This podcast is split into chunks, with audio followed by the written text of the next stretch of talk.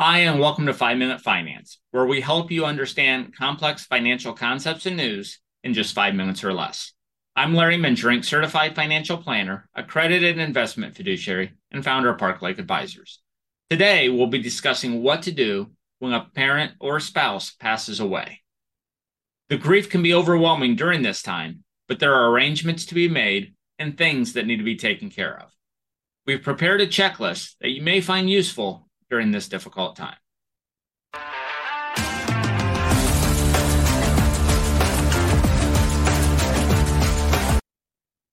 First and foremost, gather all the necessary documents. If you're having trouble doing this on your own, don't hesitate to ask for help from other family members. Start by gathering the farm following a will, a trust, or other estate documents.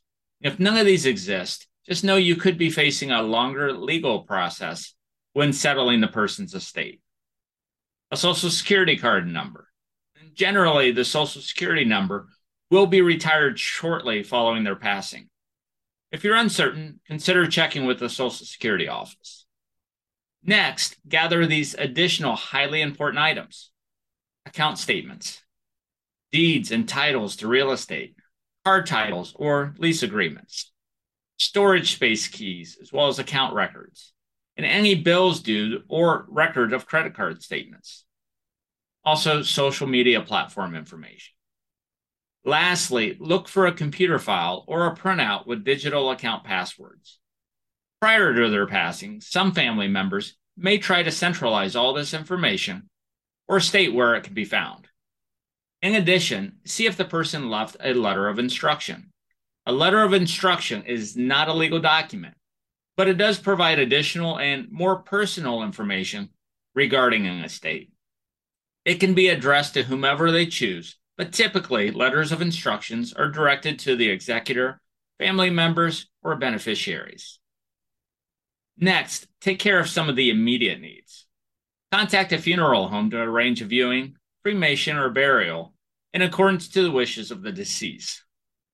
Call or email the county clerk or recorder to request 10 to 12 death certificates. Counties usually charge a small fee for each copy that's issued. You may need that many while working with insurance companies as well as various financial institutions. If the person was still working, contact a human resource officer at the workplace to inform them what has happened. The HR officer might need you to fill out some paperwork pertaining to the retirement plans, health benefits, and compensation for unused vacation time. Consider speaking with an attorney. This can be the lawyer who helped your loved one create a will or trust.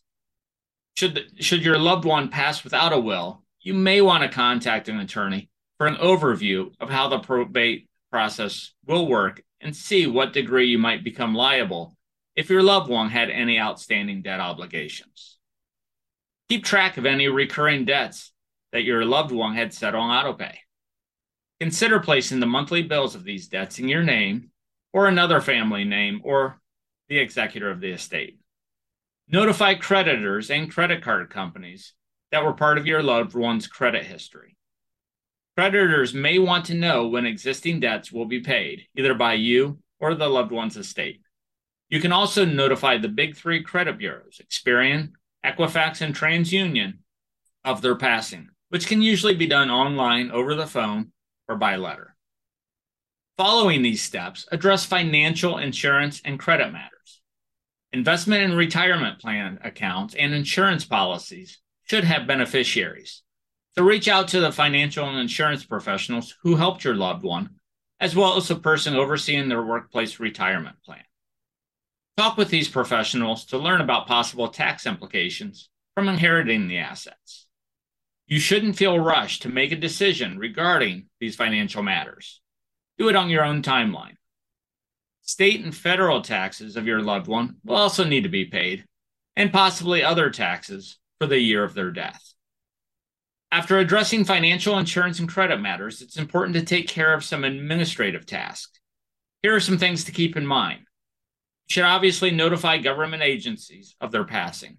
You may need to contact the Social Security Administration, the Department of Veterans Affairs, U.S. Post Office, uh, and the Department of Motor Vehicles in your state. depending on your loved one's situation. If you've been named executor of the state, you'll have additional responsibilities.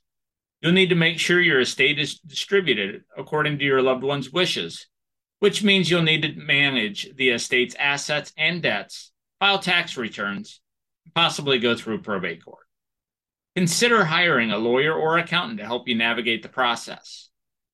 Finally, take your time. Grieving's a personal process, and everyone experiences it differently. Consider getting grief counseling or support. Losing a loved one can be a difficult and emotional experience.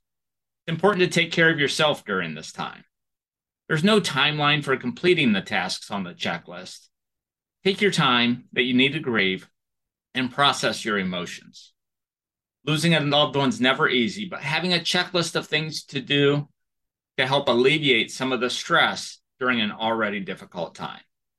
By gathering the important documents, taking care of immediate needs, addressing the financial concerns and administrative tasks, and perhaps more importantly, taking care of yourself, you can help ensure that your loved one's estate is handled properly and that you're taking care of your own needs during this difficult time. If you have questions or comments, please feel free to contact us via email at info at parklakeadvisors.com or phone 517 887 9905. Don't forget to subscribe to our podcast or if you're watching on YouTube, our channel. Be sure to follow Park Lake Advisors on social media platforms such as Facebook, LinkedIn, and Twitter for more quick financial bites. Thanks for joining, and until next time, happy learning. Discussions in this show should not be construed as specific recommendations or investment advice. Always consult with your investment professional before making important investment decisions. Diversification and asset allocation strategies do not assure profit or protect against loss. Securities offered through Cambridge Investment Research Incorporated, a registered broker-dealer, member FINRA SIPC. Advisory services through Cambridge Investment Research Advisors Incorporated, a registered investment advisor.